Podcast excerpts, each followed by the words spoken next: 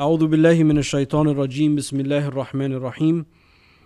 اللهم صل وسلم وبارك على سيدنا ومولانا محمد وعلى آله وصحبه وسلم. سبحانك اللهم لا علم لنا إلا ما علمتنا إنك أنت العليم الحكيم. وعنده مفاتح الغيب لا يعلمها إلا هو ويعلم ما في البر والبحر وما تسقط من ورقة إلا يعلمها. ولا حبة في ظلمات الأرض ولا رطب ولا يابس إلا في كتاب مبين.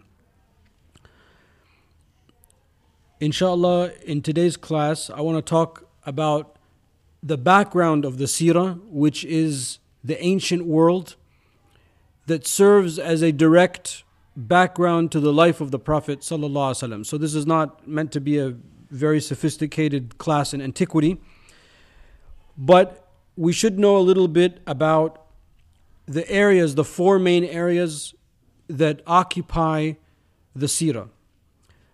The first is the Eastern Roman Empire, or what we refer to as the Byzantine Empire. The second is the Persian Empire. The third is, is the Aksumite Empire, the empire of, of Al Habash, of Abyssinia. And of course, ancient Arabia. So I'll talk a little bit about all of those and hopefully we'll get to the point that we uh, can conclude with uh, Ismail alayhi salam and the formation of Mecca as a hub. That, that's sort of what I want to accomplish uh, for today. And then next time, inshallah, we'll, we'll begin with the, the milad, the birth of the Prophet sallallahu alaihi wasallam. So first, the Byzantine Empire. Now, the Roman Empire uh, was a very massive uh, was a very massive landmass, and the Western Empire collapsed before the Eastern part of the Roman Empire. And I'm not going to talk much about that other than to reference that there is a, a very wonderful uh, six volume book that discusses that whole episode called The Fall and Decline of the Roman Empire by Edward Gibbon, a famous British uh, scholar and you can get into the details of all of that. But what concerns us is that in the year 337 of the Christian calendar or the common calendar, Emperor Constantine converted to Christianity on his deathbed. And by that conversion, or near his death, there are different uh, uh, narrations of that story, but you know, near the end of his life. And as a result of that conversion, the eastern part of the Roman Empire became Christian. So, up until that point, for several hundred years, Christianity was really the underdog and very much persecuted and very much splintered. So, by Constantine becoming Christian and by establishing Constantinople, which, as we know today, is Istanbul, uh, as a new capital, there is now state support for Christianity. And the nature of this empire, the, the Roman Empire or the Eastern Roman Empire or the Byzantine Empire, all of those words would be interchangeable, begins to shift towards Christianity. In the very early years, the conversion to Christianity was linked almost with an animosity towards antiquity. So when somebody converted to Christianity in the very early years before the establishment of the you know the uh, Eastern Roman Empire and its its link with Christianity, one is almost rejecting antiquity, rejecting uh, large aspects of Greek thought, Roman thought, uh, philosophy, etc which was very different as what we know happened when Islam encountered these type of uh, or, or, these bodies of knowledge or sciences and studies and books, etc. Because they linked this with paganism, and their rejection of these uh, of the past of, of their of their own past or antiquity was their understanding as a rejection of paganism.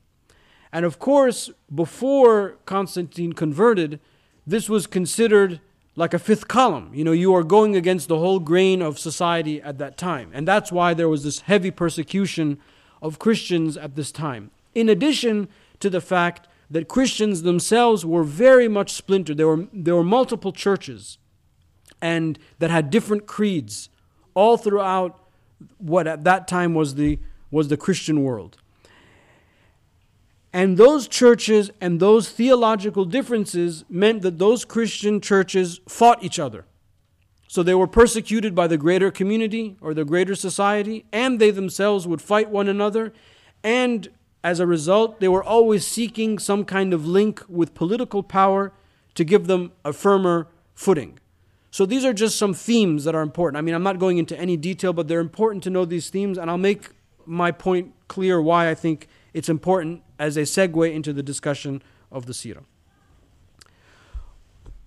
One of the results of Constantine converting to Christianity is that there was a grafting of Christian Christianity onto pagan themes, uh, times, dates, locations, etc. So the establishment, for example, of Christmas, as an example, that date in December or in the Eastern Church, they celebrate Christmas on the 7th of January. That is because at that time, that was a pagan holiday. It was, uh, I don't know, the celebration of Apollo or something like that. So the thinking was, well, everyone's gathered on this day, so rather than do the pagan holiday, we'll do the Christian holiday. So there was a lot of grafting. And with that grafting, there comes sometimes a little bit of confusion of, well, what's, is this Christian or is this pagan? And, and these wavelengths start to, you know, combat and then therefore need to be reconciled. So, for the next several hundred years, there's a, a, larger attempt within the Christian world to reconcile a lot of Christianity with ant- antiquity or pagan thought, philosophy, etc. And then the last thing to say about the Byzantine Empire is that, of course, their arch enemy was the Persian Empire. So, there was a lot of fighting and war and conflict between the two. That being said, by the time of the establishment of the Eastern Roman Empire, we are already talking about the decline past the fall of the Western Roman Empire and also in decline of the Eastern Roman Empire. So, at the advent of Islam, at the birth of the Prophet sallallahu that's what the Byzantine Empire looked like. And the reason it's important, other than the fact that the Prophet himself ends up corresponding with them directly, is that the Romans were interested in Arabia.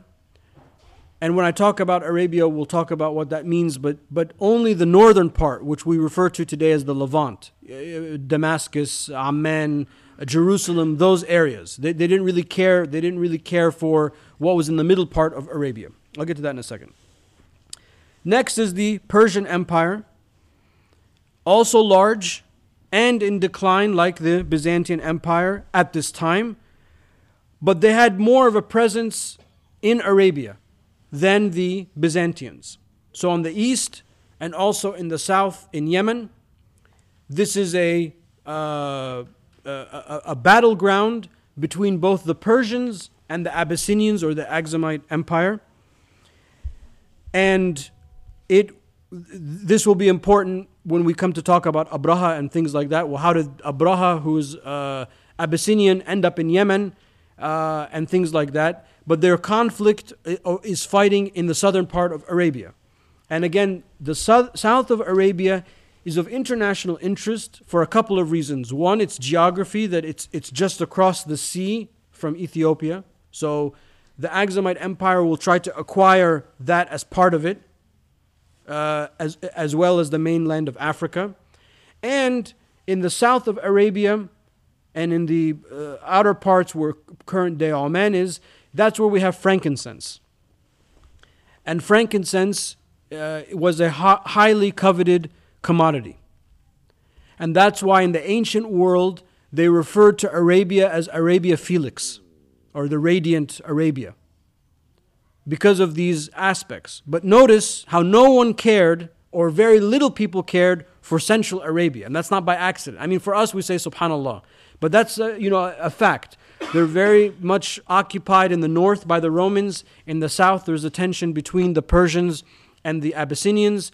But you know, the area that we that we are going to talk about most of the time, Mecca, Medina, Ta'if, these areas, you know, not not so much interest and concern.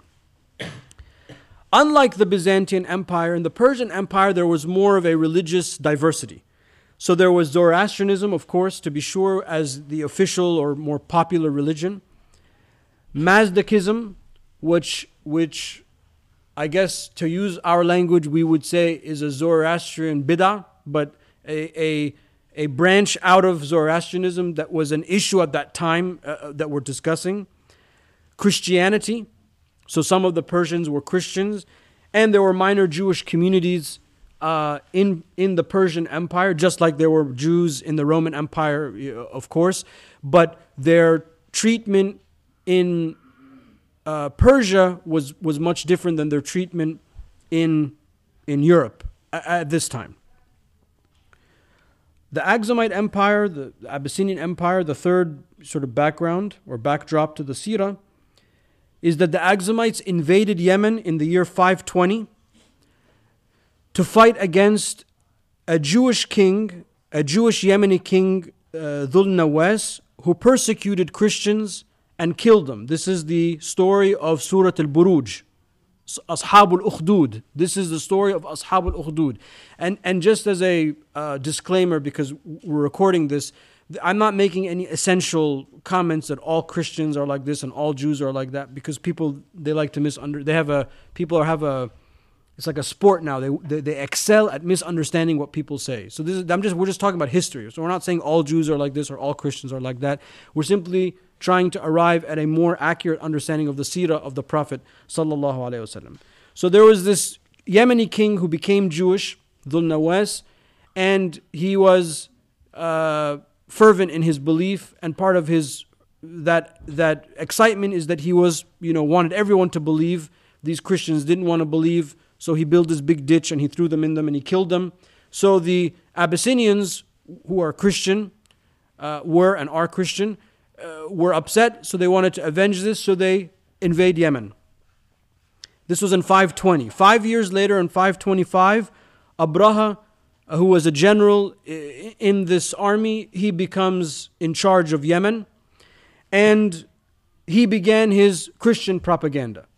So one of Abraha's big issues, you know, his uh, main thing is why is everyone in Arabia going to this uh, city called Mecca and this thing called the Kaaba? You know, they need to come to my big church.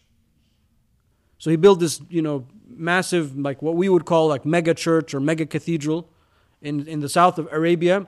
And he wanted people to come and perform pilgrimage to the church.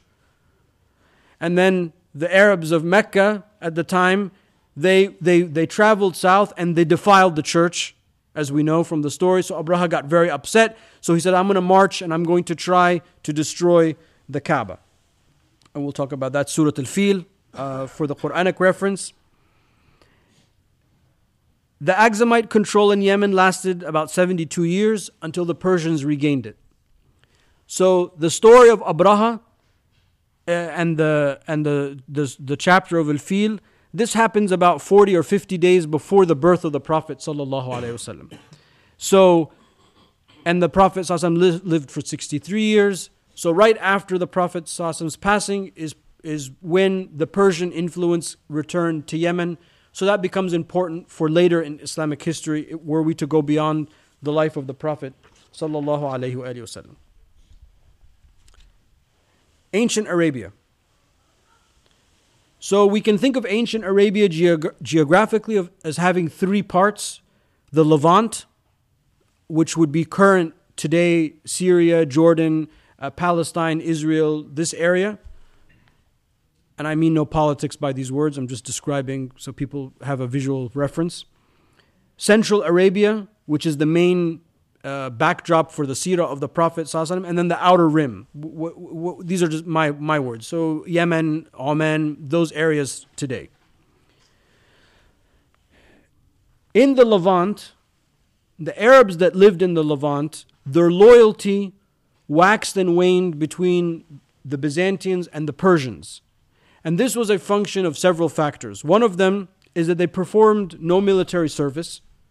So when you don't perform military service, you know, you're uh, belonging to that community is very different than if you fight in the army, which is why when we, as a you know just a foreshadow, when we talk about the Muslims living in Abyssinia during the the first hijrah of the Muslims, the Muslims in Abyssinia fought with the Najashi against his enemy. And that's a huge lesson for us because that means that they believed and they interpreted that this was their homeland. And after the Prophet ﷺ went to Medina, Many of those Muslims in Abyssinia never went to Medina, they still lived there. And if you go to those parts of northern Ethiopia today, there are Muslim graves that go back, that are Sahaba, that go back to the first generation of Islam. So military service is a big deal. So there was no military service in either the Persian or, or the Byzantine Empire. There was excessive taxation, and there was religious persecution. So the, these places, the Eastern Roman Empire, Byzantine Empire, Persian Empire, if you're not one of those old established faiths, even if you were some of those old established faiths, you were persecuted. That was very common. Religious persecution was, was almost normal at that time. This is to say that the Jews, the Arabs of Syria, the Egyptians, tended at that time to welcome the Persian over the Roman. So if there was a you know toss up between the two, they would incline to the Persians were a little bit more sort of eclectic in that regard.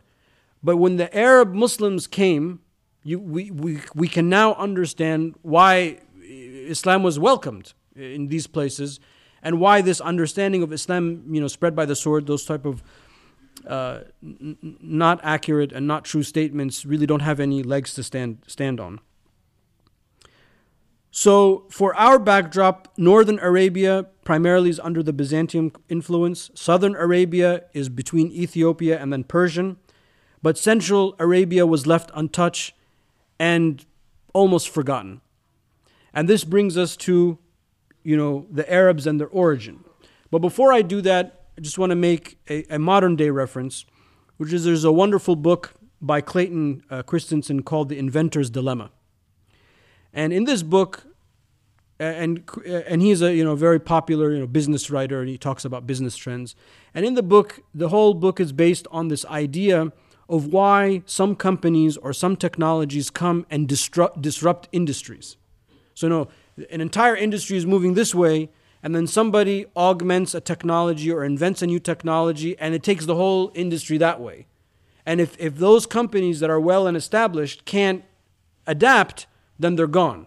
So for our generation, a very easy example is blockbusters versus you know Netflix. We, we all remember when we all went to Blockbuster. It, every, there was a block, that's what you did. And then this funny company said, oh, we're going to do something different. And everyone laughed at them. And then Blockbuster went out of business and Netflix took over because they slightly altered the way that we access movies and, and now that we stream and things like that. If you can understand that concept, then you can understand how disruptive Islam was compared to all of these things that we just mentioned excessive taxation, religious persecution. And one of Islam's main, and I know this example only goes so far, so I'm not going to try to overextend it, but one of Islam's main technologies that was disruptive and still remains disruptive is the language of the religion itself, is the Arabic language and the power of the Quran. Now, I don't want to spend too much time because it's not a class on the history of the Quran, but that's the technology that altered a lot. The, the Quran and the revelation of the Quran established the way that the Arabic language was written, even though it was written at this time and there were Sahaba that could read and write and the like even the grandfather of the Prophet وسلم, is said to have, uh, in history, in our own history, that there was a like a legal contract, a trade contract that he had signed, Abdul Muttalib, and it was inside the Kaaba. And this lasted, and the ulama of the second and third Islamic century saw this, the, the Prophet's grandfather's you know, handwritten you know, document. You know, then it got lost throughout time. So even though that existed, the Quran, now of course it's not a subversive technology. That would that's almost blasphemous. But what's subversive about it is, is that it's revelation. So it came from Allah subhanahu wa ta'ala. That's our belief when our belief, you know, comes and overtakes the conversation.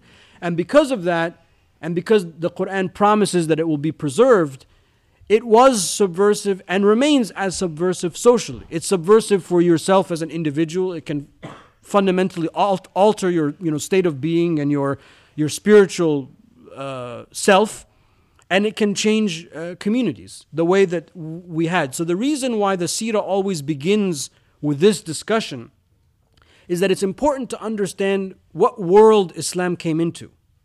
So today, when somebody comes and talks about, well, how can Islam allow slavery or how can islam do this or i don't understand this idea of a man marrying four than, more than one woman etc we have to remember the world that islam came into not compare islam with now first we got to go back here and say what, what kind of world was it? What was happening with slavery with minorities with religious persecution with taxation with religion and state?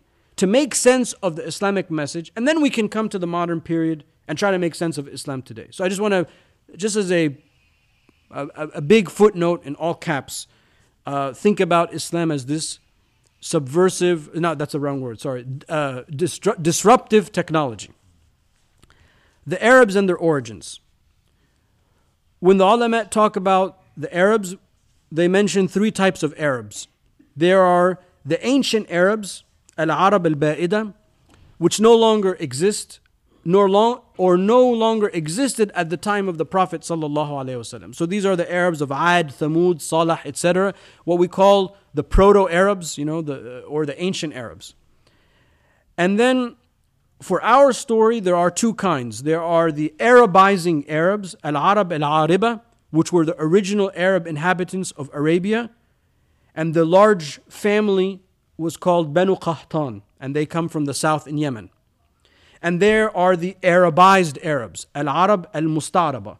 And these are the descendants of Sayyidina Ismail alayhi salam. So Ismail alayhi salam ethnically was not an Arab. He, uh, the son of Abraham, just in case anyone doesn't know, forgot who we're talking about. And we know the story of Ibrahim salam and how he brings his son Ismail and Hajar to this valley of Becca. We know the story.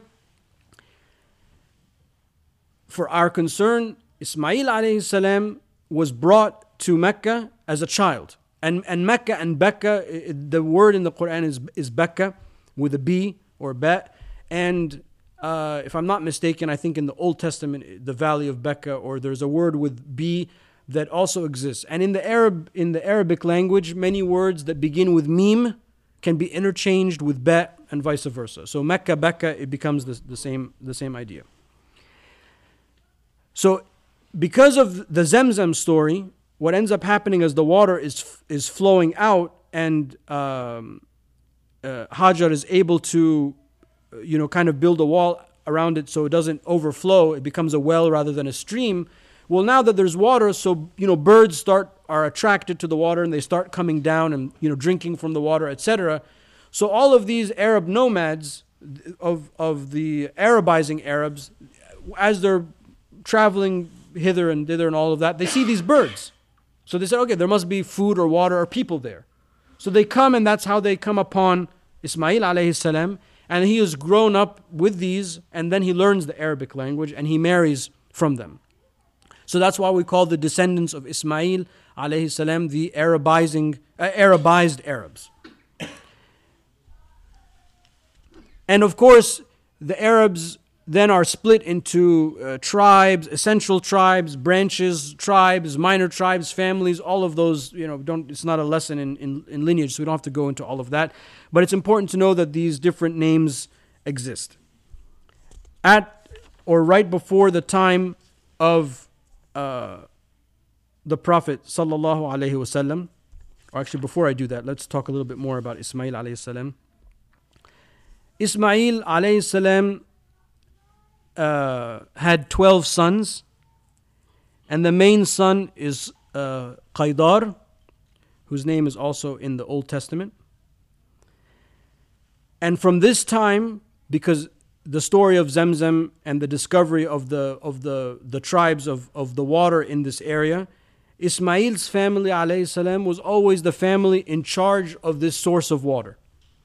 And then after the construction of the Kaaba, Ismail and his descendants, salam, also in charge of all of those rites, what we would today call the Hajj, you know, rites, and the pilgrimage, and feeding the pilgrims, and giving water to the pilgrims, and all of these things because they were, you know, they were there first. At one point of time, there was mismanagement of these tasks, and the other tribes fought Jurhum, the tribe that Ismail was married into. So Jurhum was asked or forced to leave Mecca. So on their way out, this is when they uh, buried the Zemzem and, and stopped the flow of the water. And it is why later, as we read into the uh, Sirah, it was Abdul Muttalib through this dream that he had that he rediscovered Zemzem, and then these rights come back to the family of the Prophet. And what's interesting about that story is that, that the people that fought Jurhum, they didn't last. Just like Abraha didn't last. And that's one of the functions of Mecca. Anyone throughout history who has had ill intent towards Mecca didn't have, or Medina for that matter, didn't have a good, a good end. So that's, that's a fight that you can't fight. Of course, from the descendants of Ismail is our beloved sallallahu alaihi wasallam. So the Prophet, peace be upon him, is a direct descendant of Ismail alayhi salam. And the Prophet, peace be upon him, he would only take his lineage back to Adnan. So he would he is Muhammad, the son of Abdullah, the son of Abdul Muttalib, the son of Hashim, the son of Ibn Abd Manaf, the son of Qusay, the son of Kilab, the son of Murrah, the son of Ka'b, the son of Lu'ay, son of Ghalib, son of Fihr, son of Malik, son of Nazar, son of Kinana, son of Khuzaima, son of Mudrika, son of Ilyas, son of Mudar, son of Nazar, son of Ma'ad, son of Adnan. And he would stop there. That's a lot, that's many generations. And he would say that there's no accurate lineage between Adnan and Ismail. But the ulama that, you know, really delved into this, they said there are at least 40 generations, 40, 40 generations from Adnan back to Ismail. And those 40 generations roughly would yield about 2,500 years.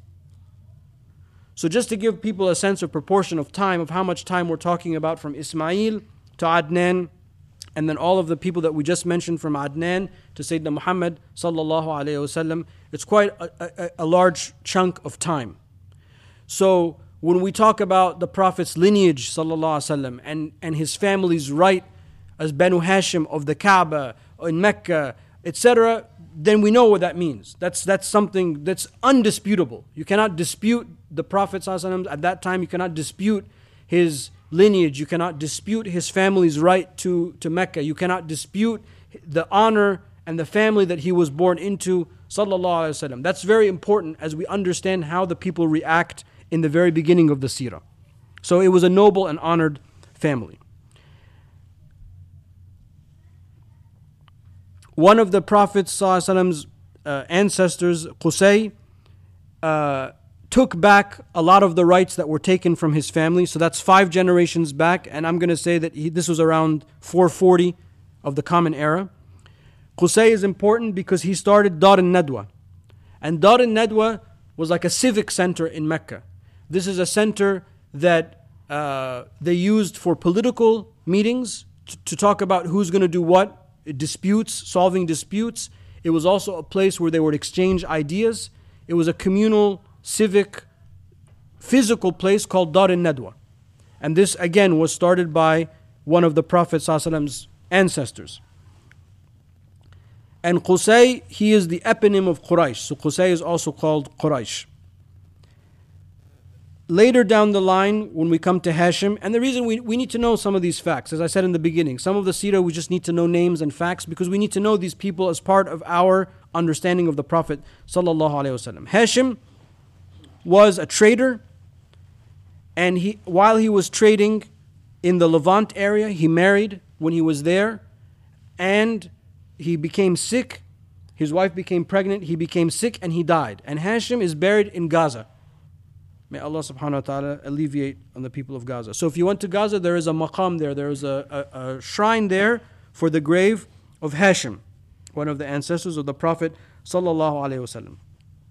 His pregnant wife comes to Medina and stays there, and then her brother-in-law Muttalib comes to bring her back to Mecca after discovering that his you know brother has died and his wife was pregnant and had a child. And because the child comes back with him, the child is called Abdul Muttalib. This is where the name Abd meaning like the compa- not necessarily slave, but you know the companion or the, the child of Muttalib. So this is how Abdul Muttalib gets this this nickname and comes back to Mecca. And as I said before, Abdul Muttalib is the one that has this dream, and then he rediscovers Zemzem. So now all of the honors and the rights resume back to the family. And again, without dispute. No one is disputing that these are the people, that these things belong to these people in this family. Abdul Muttalib, he is the one that swears that if he's given 10 sons, he'll sacrifice one. Allah subhanahu wa ta'ala gave him 10 sons. So we know the story of having to sacrifice one of the sons. And the name came to Abdullah, who is the father of the Prophet sallallahu alaihi wasallam. So begrudgingly, he's like, I, gotta, I guess I have to sacrifice this son. And then the people tell him, no, you know, don't do that. That's going to become like a sunnah. You know, everyone's going to sacrifice one son. Don't do that. Uh, you know, find a way out. So they deviate, you know, they devise this plan that they'll, they'll write 10 camels on, you know, one arrow and then Abdullah's name on another. And they'll keep rolling the dice, as it were, our expression, until the number of camels we'll add 10, 10, 10, and then we get to Abdullah, whatever the number of camels was, that's how many camels we'll sacrifice, and then we know as the number becomes 100. So he sacrifices 100 camels to uh, save his son, Abdullah, and the Sharia takes even from this that this is the expiation for uh, involuntary manslaughter in Islam. It is to pay the family of the deceased this this diyas, blood money, the, the, the monetary value of 100 camels. And if you, there's actually camel exchanges. You can go online, and the price of a camel is, is quite a lot of money. So that's, that's a big ransom that you'd have to pay. And this is why the Prophet ﷺ, he said, Ana ibn al I am the son of the two that were going to be slaughtered, meaning his father Abdullah and Sayyidina Ismail alayhi salam.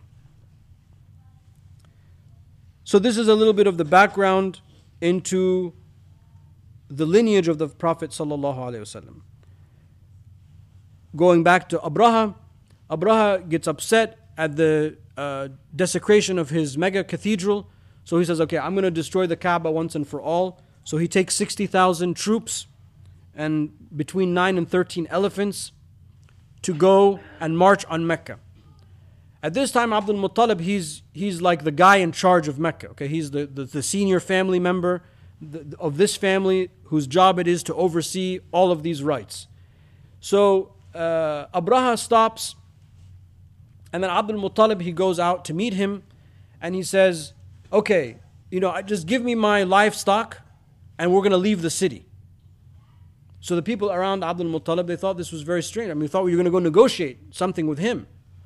You know, what do you mean you're going to take your own stuff and leave? And he said, "This is Allah's house. It has a Lord that will, will protect it. Uh, that's not my job. My job is to feed the people and my family. As far as Mecca and the house, Allah will protect it." And that's what happened. You know, ألم ترى كيف فعل ربك بأصحاب الفيل, the story of Surah Al-Fil. The elephant's name, again, just a little fact. The elephant's name that uh, the main elephant that was going to come and attack, his name was Mahmud. And the driver or the rider or the captain or whatever the right, I don't even know the right word, the rider of Mahmud became blind after this episode. And Sayyidah Aisha, alayhi salam, she says later in the in the in the seerah, because Sayyidah Aisha is born later, she says that I saw the rider of the elephant Mahmud in Mecca and he was blind. Uh, you know, just like begging people in the street. So this is something that was witnessed. So this event was witnessed, and about 50 days later was the milad of the Prophet sallallahu alaihi wasallam. We'll talk about the milad in details later. We said that Abdul Muttalib wanted 10 sons. He was given 10 sons. Abdullah is the father of the Prophet ﷺ. But there are other famous sons that we need to know because they are important for the seerah. We, there is, of course, Abu Lahab. Were you talking about the elephant? I was, I was talking about the elephant Mahmud. The first famous son was Abu Lahab who I'm sure we've all heard of, Tabbat Yada Abi Lahab wa Tab, who was a kafir by the text of the Quran. Then there was Abu Talib. And Abu Talib, there are differences of opinion. Some of the ulama say he was the kafir. Some say that we, he was a believer. So we say that he was a believer out of our love for the Prophet sallallahu. And this neither adds nor subtracts to our belief system if Abu Talib was a believer or not a believer. But one of the, the ulama of Arabia, Ahmad Zain al-Dahlan rahimahullah, who's also in our in, in my silsila of, uh, of the Shafi'i madhab, he wrote a book, a treatise, demonstrating and proving that Abu Talib was saved. And then there's Abdullah, the father's prophet, who dies, of course, before the prophet is born, sallallahu alaihi wasallam, and is buried out uh, near Medina. And then Hamza, who was Muslim, and Al Abbas, who was Muslim, radiallahu anhuma. And then the mother of the Prophet sallallahu being Amina, who was the daughter of Wahb ibn Abdul Manaf. So there is family relation between the Prophet sallallahu and his wife, uh, Amina, Afwan, going back to Abdul Manaf. I will talk about the detail of the milad next time. The last thing I'll say in closing was I wanted to talk a little bit, very briefly, about religion at the time in Arabia at the advent of the of the Prophet sallallahu at the time of his birth and the Risala, because then this becomes the main you know subject. We're not so concerned with economic policy and you know state form of government, but it was a message of religion and belief. Religion in Arabia we refer to it as the Jahili period, but it was a little bit more diverse or detailed or nuanced than that. So there were some people that were atheists and naturalists. So, for example, in Surah Al-Jathiyah, verse 24, وقالوا ما هي إلا حياتنا الدنيا نموت ونحيا وما يهلكنا إلا الدهر. So some people they believed it's just our life and in this world and then we die with a passage of time. So they didn't, they didn't believe in anything. They just believed all this is what it is. You know, naturalists. Some of them were deists, but did not believe in the hereafter. So they believe in the concept of a creator or God or, or something like that, but they don't believe that there is we die and that's it. Some of them were deists and they believe in the hereafter, but they don't believe in the prophet or the concept of prophecy, either before or Sayyidina Muhammad sallallahu alaihi wasallam. And some of them were polytheists, which is the majority religion at this time. And polytheism was introduced into Mecca by Amr ibn Luhay, who was uh, a trader, and he went north and he saw all of these idols, and he said, Oh, this is a pretty cool idea. We should bring these idols to Mecca. And, and he is the one that brought this concept of polytheism into Central Arabia. And that's what we're usually used to referring to when we talk about the seerah. There were, of course, Jews and Christians, so these also existed in Arabia. Jews more in Medina uh, than in Mecca. Maybe there were some as traders, but the, the stronghold of, of Arabian Jews was in Yathrib, later changed the name into Medina. And there was Zoroastrianism. So the tribe of Tamim was Zoroastrian. So uh, not very popular, but this also existed.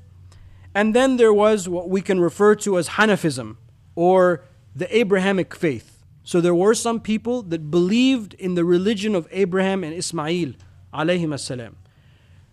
Few, but their, their names were listed. You know, Waraq ibn Nawfal, uh, the cousin of Lady Khadija, Abdullah ibn Jahsh, the cousin of Hamza, Uthman ibn uh, Huwayrith, the grandson of uh, Abd, Abdul Uzza, Zayd ibn Amr ibn uh, Nufayl, the uncle of Umar, etc., etc. So there were some names of people that held this belief of monotheism and they, they, they attributed this belief to Abraham and Ismail.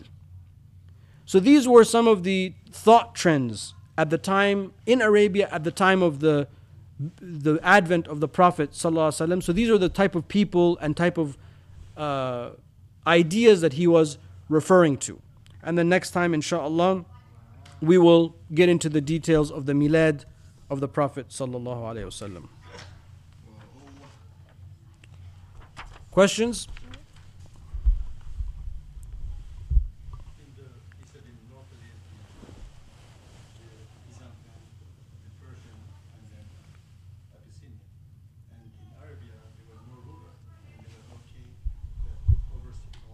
no foreign king, but but there was they, you know, the tri- like Mecca was a state, and uh, the family of the Prophet Banu Hashim, they were the ones in charge of it. Like that. So you'll find cities or tribes or, or little areas, but they ruled themselves. The Arabs ruled themselves. I'm talking about the foreign influences. No, in Central Arabia, many, many different uh, tribes and, and they all fought each other. But, but not necessarily foreign controlled. Oman, Bahrain, all of those, even uh, western part of Iraq, all of those were Arabs.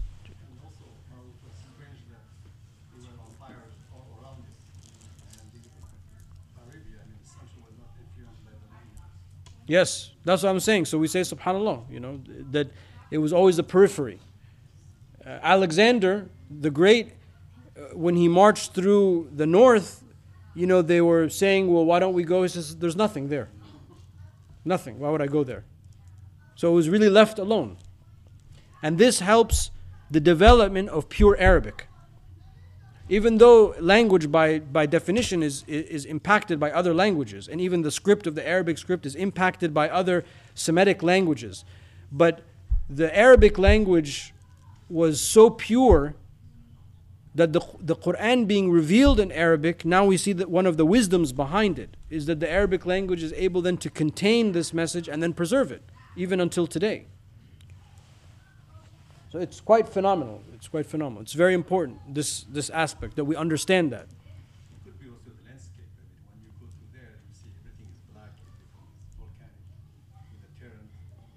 Yeah, I mean, that's why Alex, I mean, Alexander was right from a strategy point of view. He's like, what is there for me to take? And that's, yeah, of course. I mean, other than Zemzem, there's, there's nothing in Mecca. I mean, even now, when you go, it's, it's, it's, a rough, it's a rough city, Mecca. It's not like Medina. Medina is very easy and breezy and, you know, greenery somewhat. Mecca is not like that at all. Uh, which is why the, the Jews and others would, would settle in Medina, not Mecca. But that's where the, but that's where the Prophet was born. Hitler never went to Mecca. What? Part of that. What? Hitler, he never thought of that because it was all sand and bare. Uh, well, Hitler also didn't think about a lot of other things. That's, that's the least of our problems with Hitler. And Islam has never, um, uh, it has not separated by sword.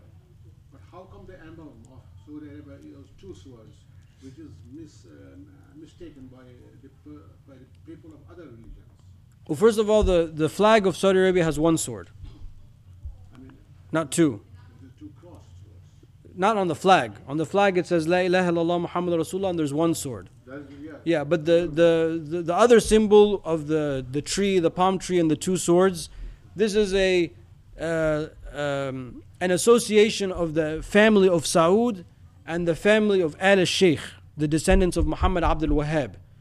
Because the family of Al Saud united, or the other way around, the family of Al Sheikh, the descendants of Muhammad Abdul, or whoever, they both united to overthrow the Ottoman rule of Arabia.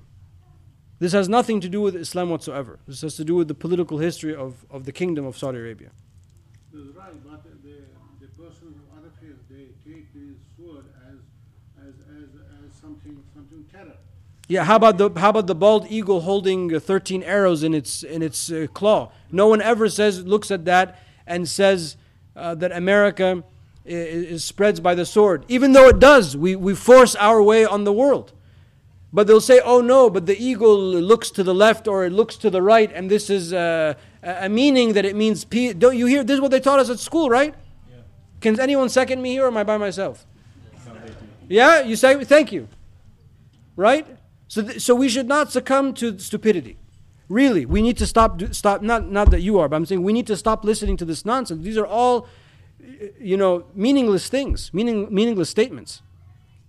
They- don't mean anything. Islam was spread by the sword. Why is the sword on the flag? Look at the dollar bill. Look at the. do- I don't have any. I'm a poor person. Look at the dollar bill. You will see. You will see the arrows in the in the claw of the bald eagle. Sheikh, question is, uh, if Ismail alayhi salam was Yemenite, If what? Ismail, Yeah. he was Yemenite, how about Ishaq? Is he also Yemenite? It He was what? Ishaq.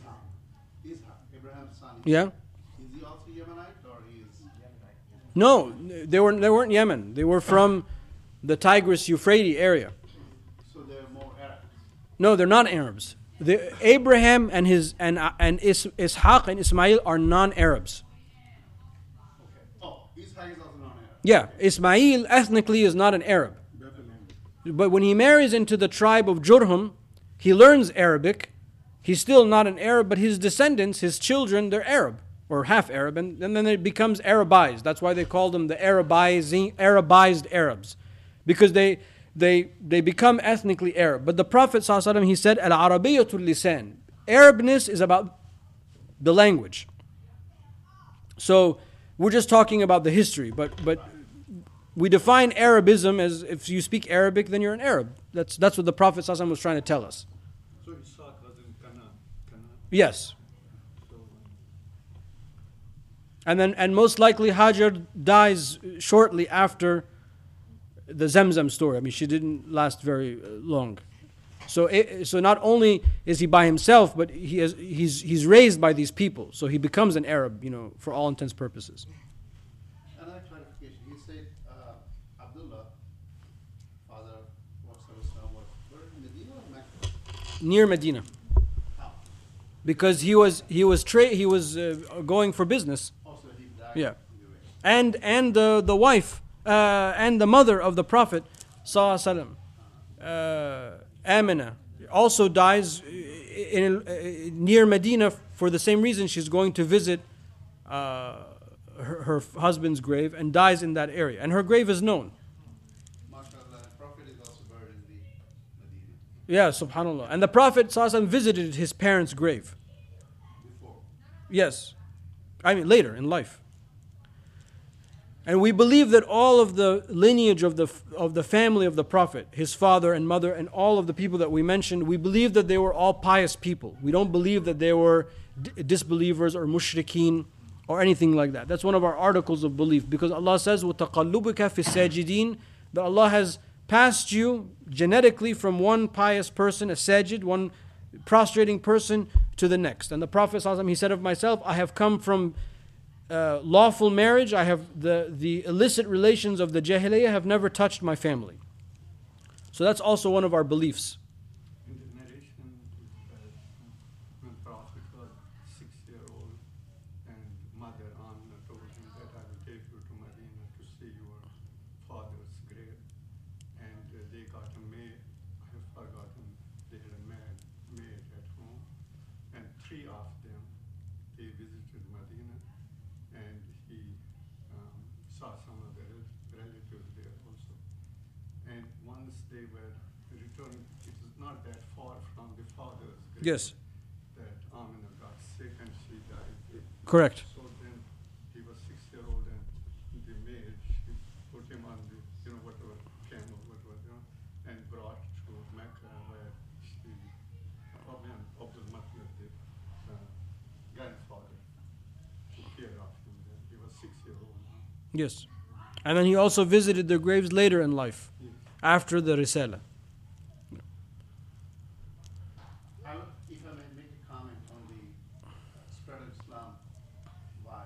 So, there's such a false statement because India was ruled by Muslim rulers for over 800 years, and 85% of the Indians are Hindus. I mean, bigger in India, Pakistan, Bangladesh, Sri Lanka, and all of that. Likewise, Ottomans ruled up to France for almost 500 years, and there's not even 1% Muslim here because of research, but all have been Muslims. So, majority should be Muslims. Yeah. So it was. Like I said before, people that say that people that say that they do not like the success that Islam had historically as a religious system. So that's these statements come from that belief. They, don't they don't like that. Well, I can't change history. This is a disruptive technology. That's it will always be like that. So that's just the nature of it. Right. That's there is an argument that we should know that, you know, even although we uh, were brought up in Muslim majority countries, uh, we didn't get the concept that Muslims ruled, Muslim rulers ruled very benevolent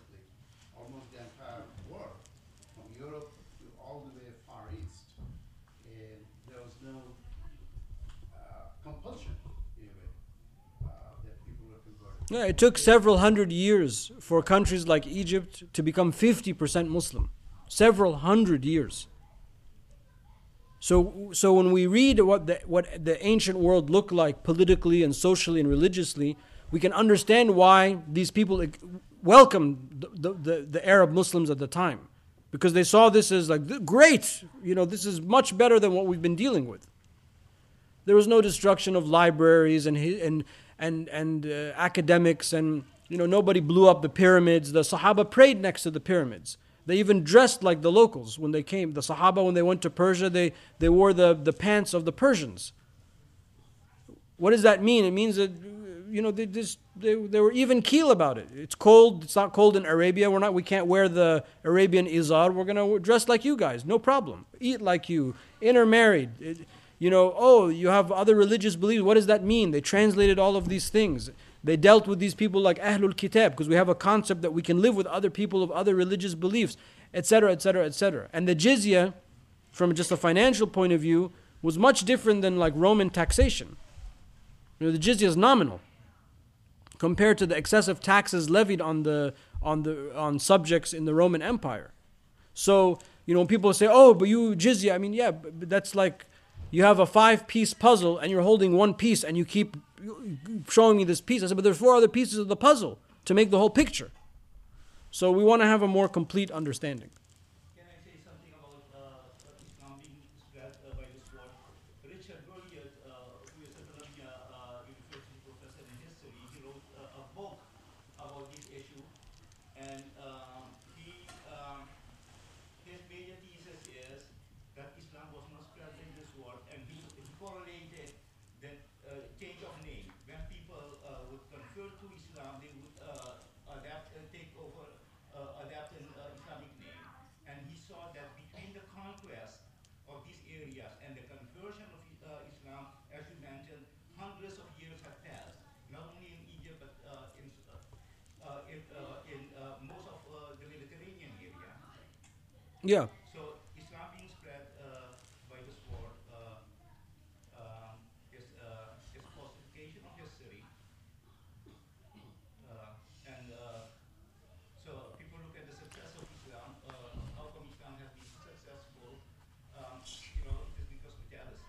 Sure. I remember when I was when I was younger, and we went on this uh, cruise on the Nile, uh, and we went to like Luxor, Aswan, and we saw all of these pharaonic uh, sites.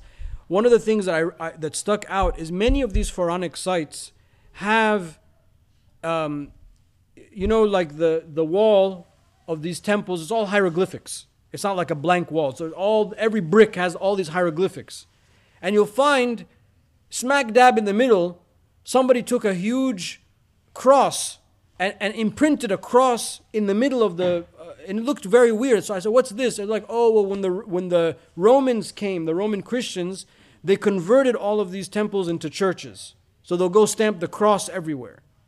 So, we didn't do that. We just built a mosque. Now, I'm not criticizing, uh, I'm not saying all of Christians are like that, but this is a historical fact that they did this. That's what I meant by the Byzantines grafting Christianity on antiquity. So they want to erase the antiquity and erase the ancient world and make it Christian. Whereas, but that's later. I'm talking about in, the, in this time about the spread of Islam and all of that. We lived, we lived with everybody. No problem. And at the time when Islam entered into Egypt, because I know Egypt very well, more than the other places, there were still people that followed the ancient Egyptian religion. But they didn't last because it's not a disruptive technology, not because they were persecuted. Do you have, is there anyone today that can, can talk in ancient Egyptian? No, the language is dead, just like Syriac and Aramaic and all of these languages. But Arabic is the disruptive technology of Islam, which allowed it then and today to be disrupted. That's, that's how we have to understand this. So it lasted. Yeah. Uh, question about uh, Abraham. Abraham went to Mecca to destroy Kaaba. To build the Kaaba. Abraha. Sorry, sorry, yeah, yeah. Yeah. Yeah, so he went to destroy Kaaba, but he was destroyed by Allah's miracle. Uh, Rasulullah sallallahu alaihi wasallam uh, sent his companions to uh, Abyssinia or Habasha. So what is the wisdom here? I mean, um, Habasha or the place called Axum was like uh, the origin of Abraha. So he sent back his companions. Um, Yeah, Abraha was like uh, like a two-time general. He, he was not like a, of significance. That's why he ends up in Yemen, not back home. So he he's trying to make something of himself. But that's not the the Najashi is not like that. And then the Najashi, the Negus, he changes. I mean, that's just like the title. So the the the, the Negus at the time of the Prophet ﷺ, he knew the Prophet said that he's a good man. He says, "Go." He said to the companions, "Go to Abyssinia. There is a good king who will treat you fairly." So that's the hikmah, and that's what happened. Islam was welcomed and integrated, and they stayed. was Najashi converted to Islam? Yeah, we believe later he became Muslim, and the Prophet ﷺ pr- prayed janazah on him. So so technically he's a tabi'i. Uh, what about among the companions? Uh, anybody converted to Christianity? No. Ethiopian Christians sometimes claim. Oh really? I, I, I bet they do. There's a story that uh, one of Prophet's cousin, uh, some relative, they- she was married, I've forgotten the name, with uh, a guy who converted to Islam but lived very short time in Medina. And then he went back to Abys- Abyssinia and uh, there he converted back to Christianity and divorced. the Yeah, that's ringing. and then Prophet Sallallahu married her, and Najashi was actually he helped in that. Yeah, so there were there were people from the Sahaba, or they're not Sahaba. There were there were people at the time of the Prophet that became Muslim and left Islam. I mean, this is documented, but they're not like, you know, thousands of people that, that did that. Prophet then marries. Yeah, but uh, yeah, that's that's true. But but but the Prophet never acted on any of these people that were Muslim and left Islam. There is an ayah about it in Surah Al-Baqarah, right? That people, don't worry about that, the meaning that don't worry about the people that come, be a Muslim at the end of the day, they, they revert to, to the, to their old, religion. uh, I don't know if it's in Surah. I know what you're talking about. I don't know if it's in Surah Al-Baqarah, but yes, the, the, there's no, there's no um, had the punishment for somebody leaving is. There's no punishment for somebody leaving Islam. I mean, there's uh, afterlife consequences, but there's no. Deen. Yeah, la din, and and and and the Prophet sallallahu himself never did that. The only the only thing that the Prophet sallallahu he said is that the had punishment is for al lidinihi al mufariqun lil the person that leaves the religion and violates the trust of the community, which we under, which the ulama understand as like a spy. So if somebody spies on behalf of the enemy, the way that some of the Jewish tribes did during the Battle of Khandaq, that's why the Prophet ﷺ fought Khaybar and all of that later, after the Battle of Khandaq, because they were selling state secrets to the enemies. And they were telling them, oh, this hut, this is where the food is. This hut, this is where the women is. This hut, this is where the weapons are. Those are, you know, state secrets in a time of war. So it's not about leaving Islam. It's about spying, you know, uh, and people misunderstand that. The mother and the father of uh, Prophet Muhammad, uh, there is a hadith, uh, so, uh, there is- there is a hadith that um, uh, someone came to the Prophet and asked him about his father, and then he said, your dad is in, in hell. Then he, he started to leave, this hadith by Anas, by the way, and then he told him, wait, my dad and your dad are in hell, because he was kafir, right? Yeah. So they're not, they're not muwahideen. لا we, we believe we don't we don't believe that they are kafir. We believe that they were muwahideen. But they're in hell, right? No. But this is a hadith. Because they, yeah, yeah, that hadith has other ta'wilat, has other other meanings. Meaning um, yani our our ancestors yani in, in, in a broad sense, not specifically my father. Because وَمَا كُنَّا مُعَذِّبِينَ حَتَّى نَبْعَثَ رَسُولًا So in, in our aqidah we believe in something called Ahl al-Fatra, the people that exist in between the time of two prophets. So anybody that was between the time of Sayyidina Isa alayhi salam and the time of Sayyidina Muhammad sallallahu alaihi wasallam, we believe all of these people are saved yani in Yom al Qiyamah, even if they were polytheists, because there was no risala for them to follow. It's called Ahl al Fatra, the people of the time period, based on this verse, وَمَا كُنَّ مُعَذِّبِينَ حَتَّى نَبْعَثَ رَسُولًا. So there's no message for them to follow, because there's no preservation of Christianity. Within the first 50 years of Christianity, there's like 50 churches, they're all fighting each other. No one knows what the message is. There are all these gospels, no one has one gospel. So there's nothing for you to follow. And there's no risala. So the people, the ancestors of the Prophet, ﷺ, these are these people. Yani they- there's, no, there's nothing for them to take, uh, to- for them to, to be in the hellfire for. But the family member that were there during his lifetime and did not believe in him, they're in hellfire. Yeah, Abu Lahab, Tabbat Yada Abi Lahab Utab. This is different. He has the, the, Rasul himself, not just the Risala, he has the Rasul. Qeel wa qeel. There is difference of opinion. He did not ma'am. No, there are some hadith that on his deathbed, one of the hadith said, the, uh, I can't remember who the Sahabi was, but he came out and he says to the Prophet, the sentence or the statement you wanted him to say, he said it. Meaning the Shahada. So, out of love for the Prophet, we say, okay, he was saved. I mean, it doesn't add or subtract to our belief. Yani, qeel wa qeel. But the people that love the Prophet, they, they make this a big deal. They said, no, no, he believed. He believes. Yeah. It's like the municip- municipal hall of Mecca, where anything publicly, uh, anything that involved the community, that's yeah. If they had to talk about plowing the roads for the for the upcoming snowstorm, it would have been in Dar al-Nadwa. But you, but there was no snow. But that was just an example. You had, Faraz, you had something. Yeah, but it's not related to the. Um, That's the best question. As long as it's not riba, we're okay. Alaikum salam. uh, this week. Um, so kind Sorry for your loss. That, thank you. It's kind of related to that, so I just wanted to know um, if you could quickly summarize what happens to the soul um, after somebody dies. Um, I know there's different stages, you know, like the questioning and the grave. And then the other one was, um, is there is there a point in time where the deceased meets their relatives and then they kind of have a chat and like he's telling them like you know like I went to a wedding and so and so this you know I met so and so and then they tell him about the people that you know making dua for him and how his janaza was um, and if that does happen when does that happen like in regards to you know? So the the the soul is let's say tethered to the body in some way. We don't know exactly what it looks like, but let's just, you know, say there's like a string, I mean just for our own imagination that tethers the soul to the body.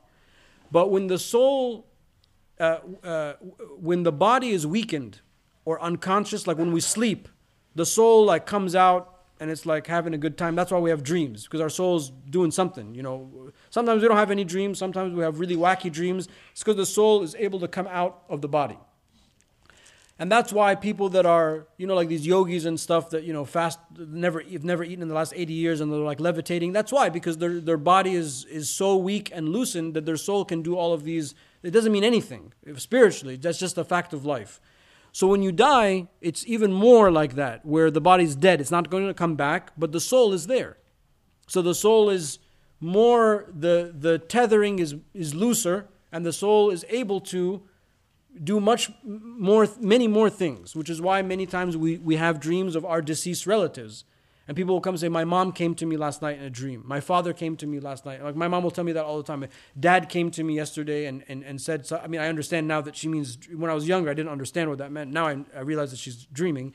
And that's, that actually happens. That means her father did, Allah Hamu did come to my mother in the dream and was giving her this message, that message, so on and so forth. But the soul will still be somewhat tethered to that place where the body has been buried. So the, the, it's not completely free. That's why we go to the grave and we make dua. Why? And we read Fatiha and stuff like that because that's where your father is. He's right there. Body, but the soul is sort of tethered. But that's also why we can make dua for your father right now and it's going to, he's going to receive it. Because there's no time and space is different after death than it is for us now. So all of those things about talking to, to the deceased and, and uh, you, you can do that from here or you can do that at the grave We go to the grave really because of us, not because of the deceased, because it makes us feel better. And I want to be there. And, you know, I mean, yes, I can say salam to the Prophet from here, but I really want to go to Medina. That's for me. But he can, see, he, he can hear me here. And he responds to my salam from here. Allahumma salli ala Sayyidina Muhammad. He just said, wa alayka salam. But it's not like being there, right? Because when I'm there, it makes me be in the zone. So it's the same thing when we go to vis- visit our, our relatives.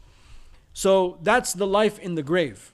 And inshallah, the grave is a garden of the gardens of paradise. So it just becomes a uh, VIP lounge in transit until you get to the first class cabin.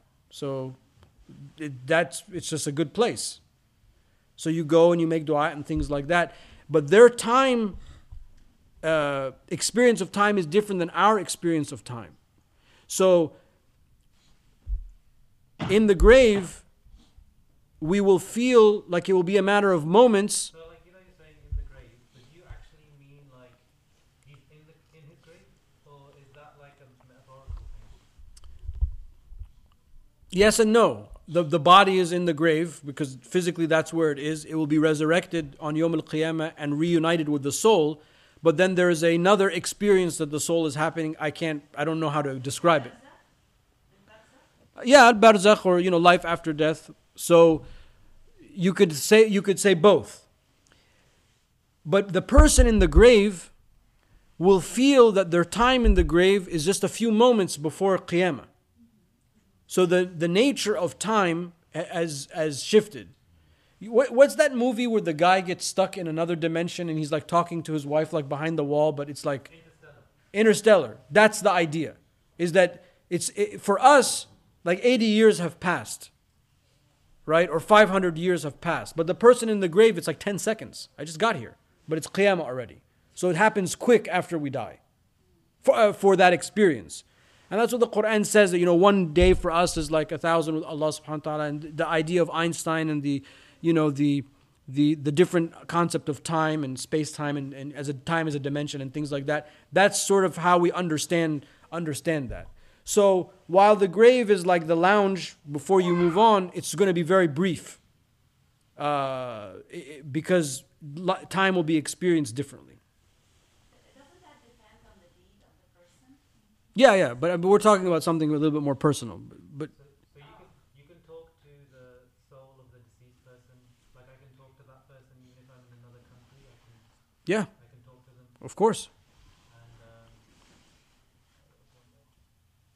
I'm not saying, uh, I'm not, by the way, criticizing going to the grave. I'm just making a point that we do that for ourselves because it's something that we need to do and we need to experience. But theologically speaking, as just a, a as an academic concept, of course, if I make dua for my grandfather right now, he got right, boom, he, he you know, inbox, it's right there.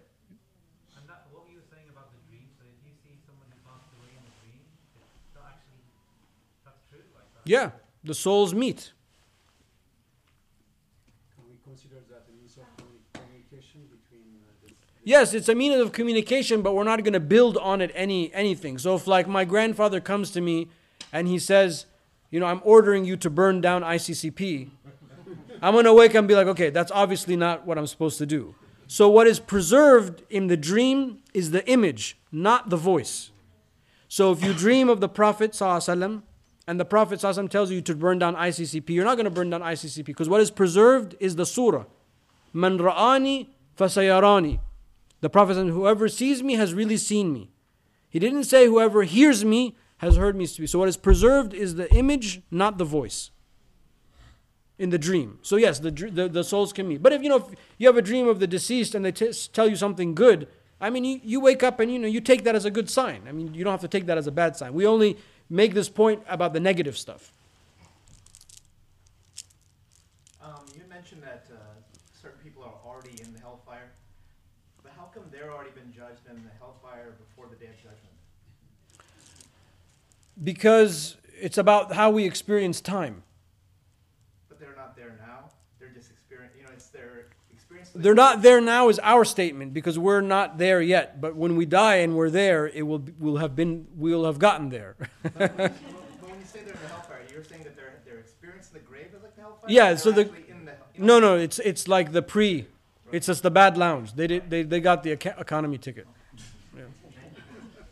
Inshallah, we're all going to be in the VIP lounge. Inshallah. Yeah.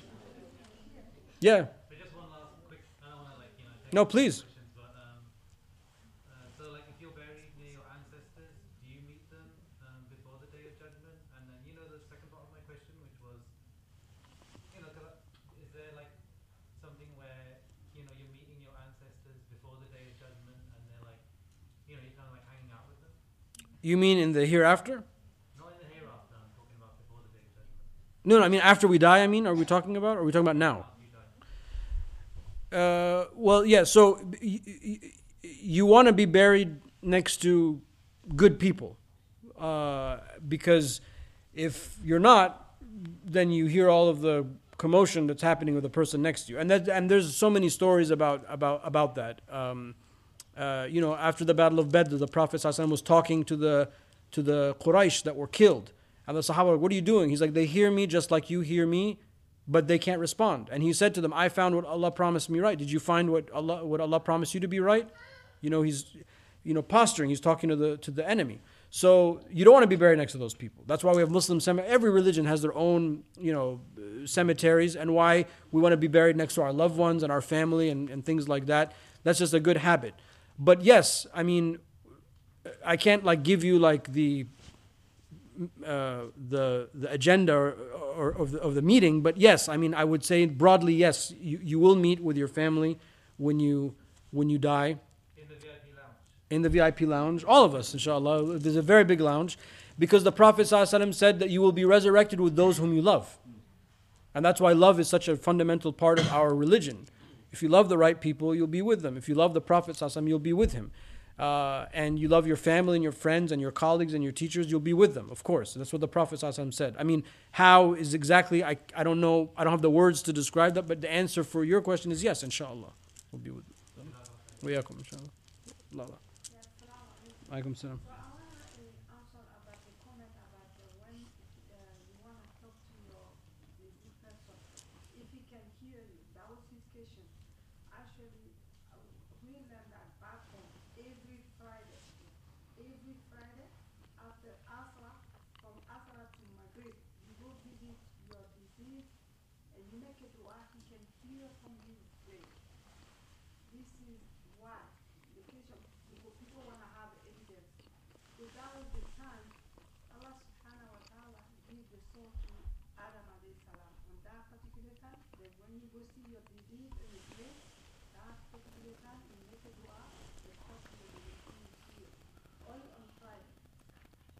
No, not on Friday.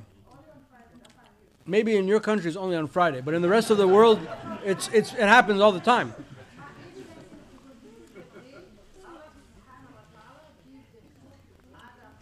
So when you when you do a good deed, when you when you do a good deed for somebody that has passed away, and you say, meaning, I'm going to uh, feed this person, and I want the reward of this feeding to go to my grandfather.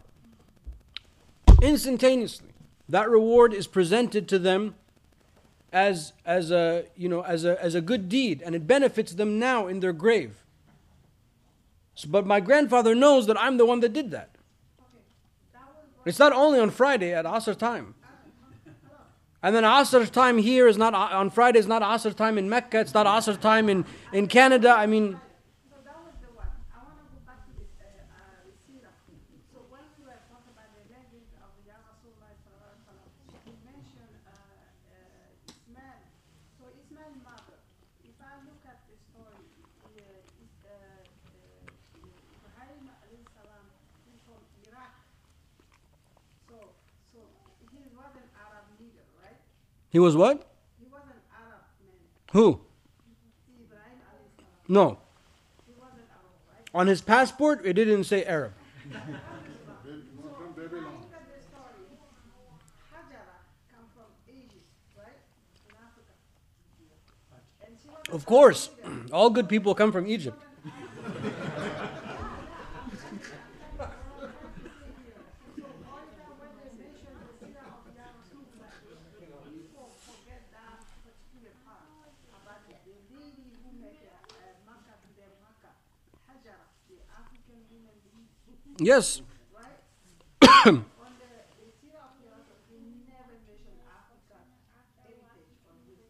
no, the Prophet himself did.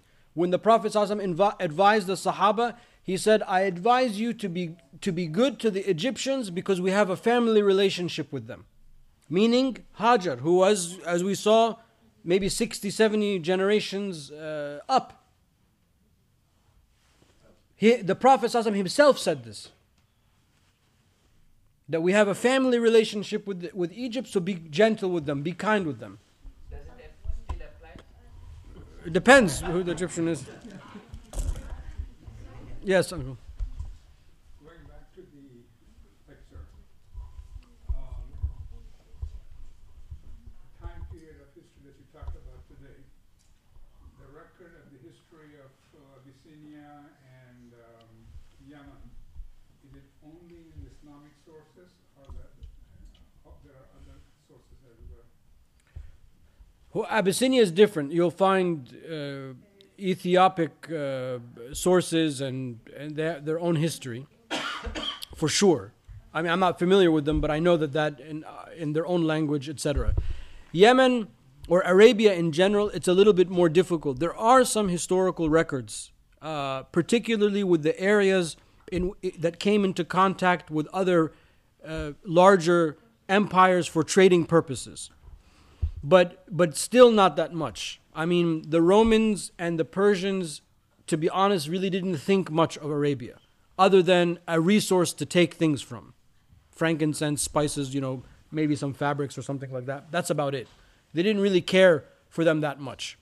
So you will find some things, but they'll be very bare, which is another sign for us. It's another thing that you know we don't have like a contending history of the Prophet ﷺ or a contending history of early Islam, even though Orientalists have tried to do that, but you know never it never really amounts amounts to much. So you do find some things, and very very rarely, I think there's a Chinese historical reference to the Prophet ﷺ.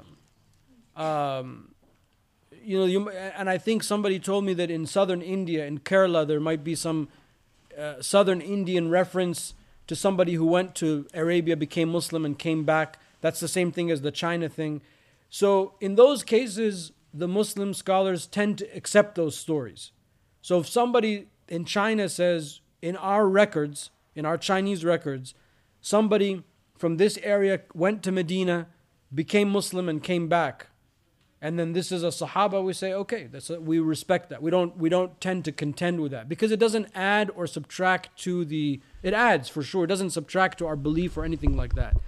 And in the 60s there was this um, i think muslim from bulgaria or hungary that came to al-azhar and he said that he said we're muslims from the first generation and he he, I, he presented like some kind of presentation so the, the ulama, they said, okay, we accept that. We have no reason to argue against that.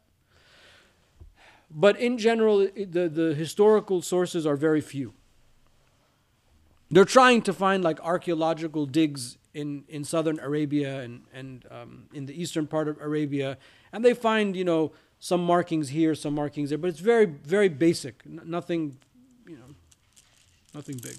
Yeah. Sheikh, uh, did Prophet Sallallahu have any siblings or his own child? he's an only child from Abdullah and Amina, alayhi salatu salam, but he has siblings from wet nurses. Okay, so they're not siblings. Wet nurses Well, in the Sharia, they are. They're considered his sister and his brother. From Halima and the other women that nursed him. Those are in Islam. Those are like your brother and sister. Yeah, we just we just don't refer. To, they're not blood brother and sister, but they're brother and sister from wet nursing. And the Prophet asked about them later in, in Islam. He asked about so and so and so and so. And one of the stories is that I think uh, Shaymat was the daughter of, of Halima. She carried the Prophet ﷺ. And I think, if I'm not mistaken, that he bit her. So later in, in Islam, she showed him the bite mark. So, no, so that would be her, his sister. But through, what- through rada, through, through nursing. But but if by Yeah, I, Quraysh means I and it goes back to fear. Yes, yeah. yeah. So, uh, Abdullah. What do you think about the insects in Mecca, in the Beit al-Haram? What about them? Yeah, the, the swarm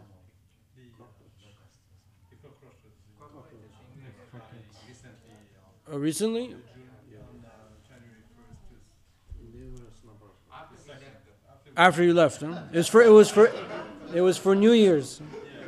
I, I don't know. I, I didn't. I don't know anything about That that. just happens every year with the change of the season. With Yeah, the I mean, I've been there before in in Medina. It's almost impossible to walk to the Haram because you, you're stepping on. You know, you're not allowed to kill anything in in Mecca and Medina. So you're like, oh my god, did I just killed like 50 insects? Am I like, do I have to go make like five Hajj now? I mean, it's it, and they're big. They're like, it, but that's I think a part of the region. Somebody here had their hand up. No. Can I ask, you, you mentioned that, uh, the, that this, the, um, ancestors of the Prophet sallallahu alaihi wasallam were pure and righteous, Yes, and is it the descendants as well? If they are pure and righteous, it's not like a foolproof thing.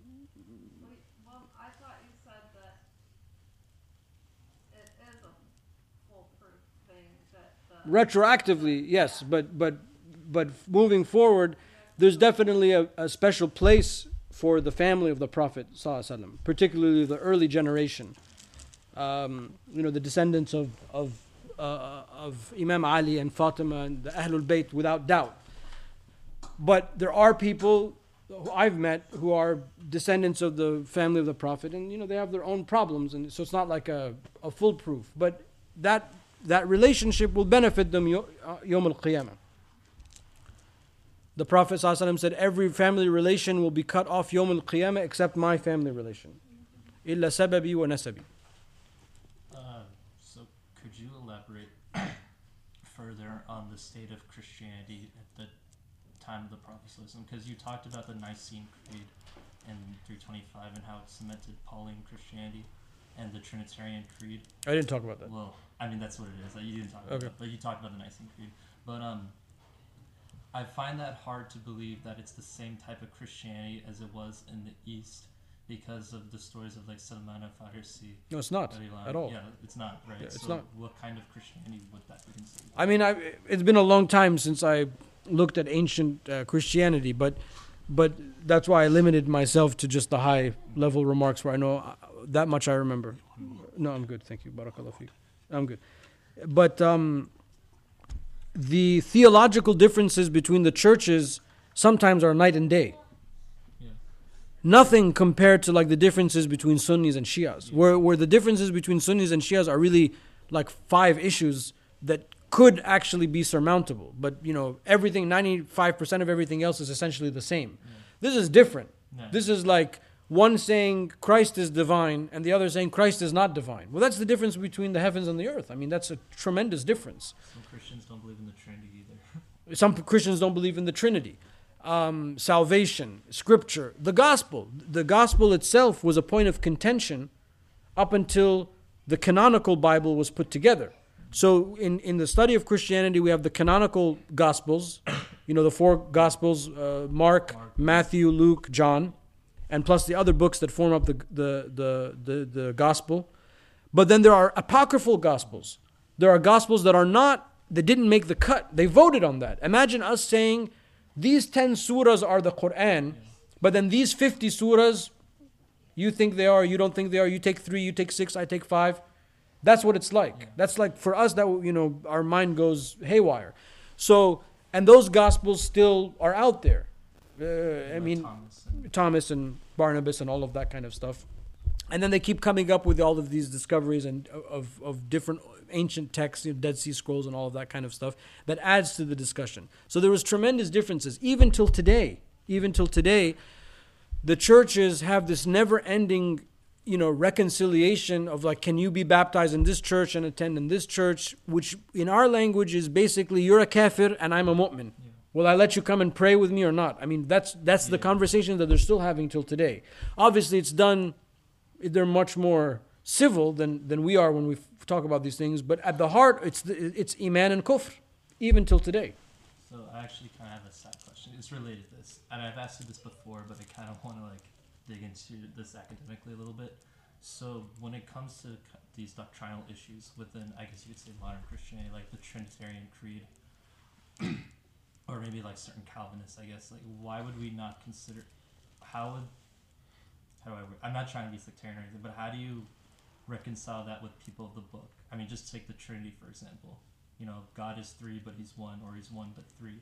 People of the book is a is a concept that means for us that this religion was originally a divinely re- revealed religion that has what we call a book but the book is not preserved we know that and their prophet or they have a person that we call the prophet or a prophet or a series of prophets that we acknowledge as prophets that received revelation from God Therefore, we deal with them the way we deal with all, people of the book, all the same way.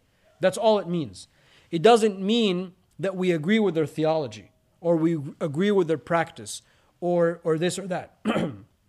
but, you know, when I was in Japan and I, I went to all of these Shinto shrines, you know, that go back to like the second century. I went to a shrine that was from 210 AD. Mm-hmm. Okay? I mean, that's got to be a religion. That didn't come out. That's just, that's not like a totem pole in, in the jungle somewhere. That's got to be a religion. They have wudu. They have prayer. They have. They say no, we're not a religion. We're not a, rel-" whatever, man. For me, this is a deen. This is Ahlul Kitab. That's what it means. But if you're in some you know Micronesian island and there are people that are you know made the date and they worship the date and the, the stuff that we read about in the Jahiliyyah, that's not Ahlul Kitab. Those people we need to make you know dawah to those people if you if you encounter them. But all these other things, Confucianism and Buddhism and Hinduism and Christianity and all the sects, we deal with them as Ahlul Kitab. Means it gives us a, a way to coexist with them, to deal with them, to respect them, to allow them to worship, you know, they can preserve their own places of worship, etc. It does not mean that we, we accept their theology. Okay. That's the difference. So then, from an academic point of view, why would stuff like the Trinity not be considered shirk? It is theologically. Okay. It is theologically. Mhm. Okay. But but theology theologically is not how we go around and deal with people. You don't deal with your Yeah. neighbors. You know, you don't go to your neighbor and be like, "Let's discuss," you know, Pythagoras and Yeah. and uh, you, that's academic or Thomas Aquinas. Who's that? Yeah. Is that like the new band or something? Is that like, is that a player on Fortnite? I mean, what is that? So that's not how we deal with people. So when we talk, we have to be we have to be careful of what kind of conversation that we're having. From the Islamic theological perspective, without doubt, the Trinity is shirk, and kufr, all, all tied up in and bid'ah, the bid'ah Trinity, all three in one. But that doesn't mean that I can't love and respect my Christian neighbor and allow and say you're Ahlul Kitab and stuff like that. But you know that God uh, manifested into a confined physical being for us is an impossibility for Allah subhanahu wa ta'ala because Allah is beyond space and beyond time. He cannot be confined. So for us, that's disbelief.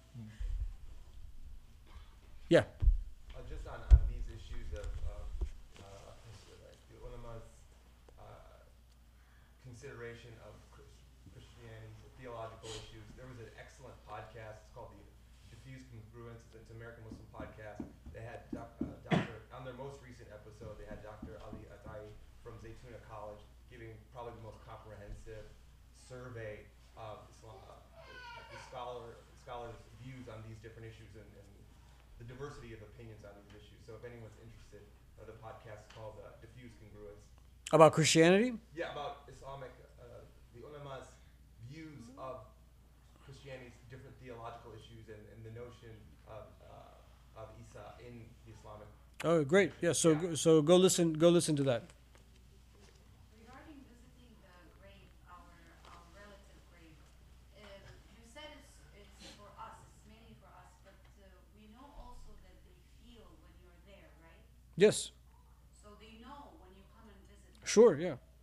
كنت أنهاكم عن زيارة القبور ألا فزوروها. The Prophet ﷺ said, I used to forbid you from going to the graves. Now go to the graves and visit. Yani for us, of course, to benefit them, but you can benefit them, as I said, you know, now. You know, Allah's thawab system is is better than Amazon Prime. Okay? If you can order Amazon Prime and get it tomorrow, the thawab, Allah's thawab system is instantaneous. If you do something for your deceased relative now, they get it now, right now. So I'm just making the point that we, we have a relationship. We don't have to feel that because they're there buried and I'm here, there's no relation. No, I can have a relationship. But no, we should go and visit and they know and they hear us when we go and all of those things, of course, absolutely. And we have to, you know, t- take care of the grave and put some greenery there and make dua. Those, those things are very important.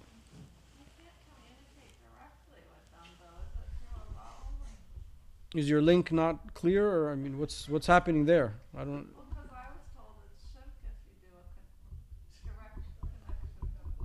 This is not a b- issue of belief. This is a reality. Can the dead person hear you? Yes, they just can't respond to you. So you're making dua for them. Where's the shirk in that?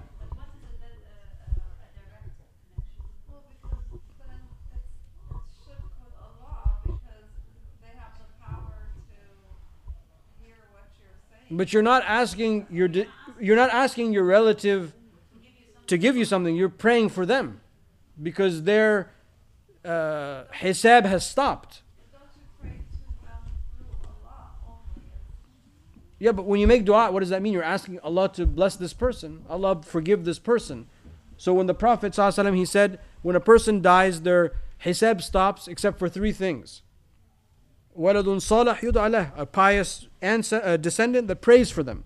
So that means when you pray for them, meaning you ask Allah to bless them, ask Allah to forgive them, Allah answers and they're forgiven. Or sadaqah or or or.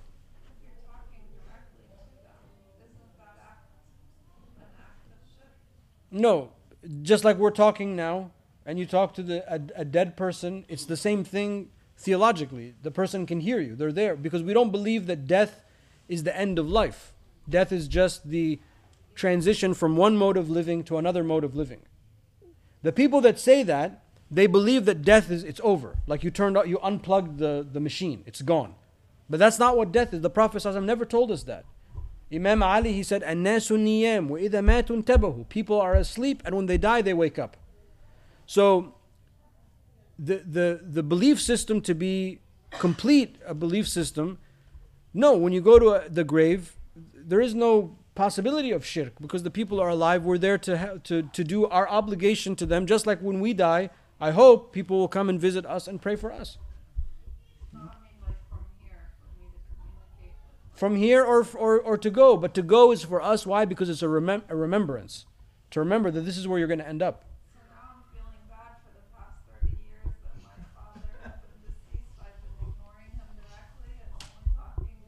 Where is he buried? Tabiallah, let's go. Yeah, don't listen to those people. That's why every time you know there's a death, you know I'm I'm not happy uh, to get the call, but I'm happy to serve for selfish reasons because it's a reminder for me.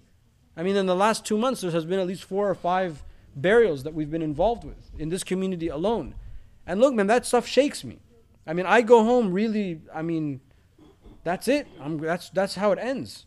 So what am I doing with my life every time? So I'm, I I don't like when people. I'm not saying that, but I I welcome the opportunity to be reminded all the time.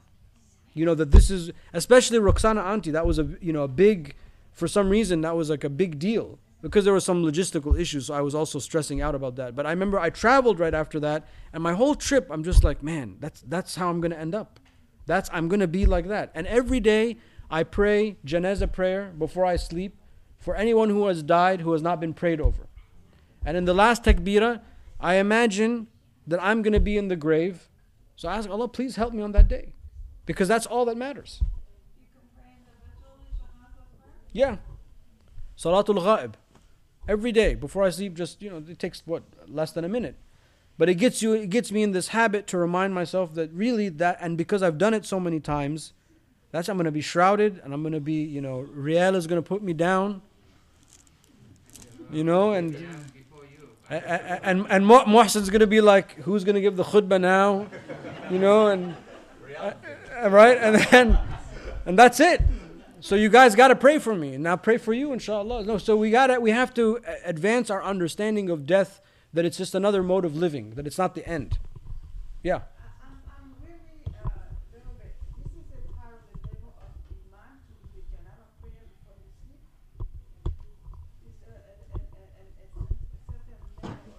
It's a practice that, that, that some of the ulama.